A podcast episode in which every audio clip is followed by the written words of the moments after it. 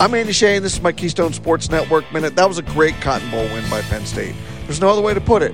Getting to eleven wins, that officially vaults the Nittany Lions to be part of one of those five or six teams that's in the hunt for the playoff conversation all offseason. Three things stood out to me. The offensive line, their run blocking, this group is a machine. All four running backs are studs and deserve carries, but Journey Brown, yeah, he's the alpha dog in the room. There's no doubt about that. The back end of this pass defense, oh boy, they have an alarming amount of work to do just to be average. My hidden key to victory, though, you got to go back to the first quarter. Memphis was carving up Penn State. Remember that? The opening fifteen minutes was all Tigers pretty much.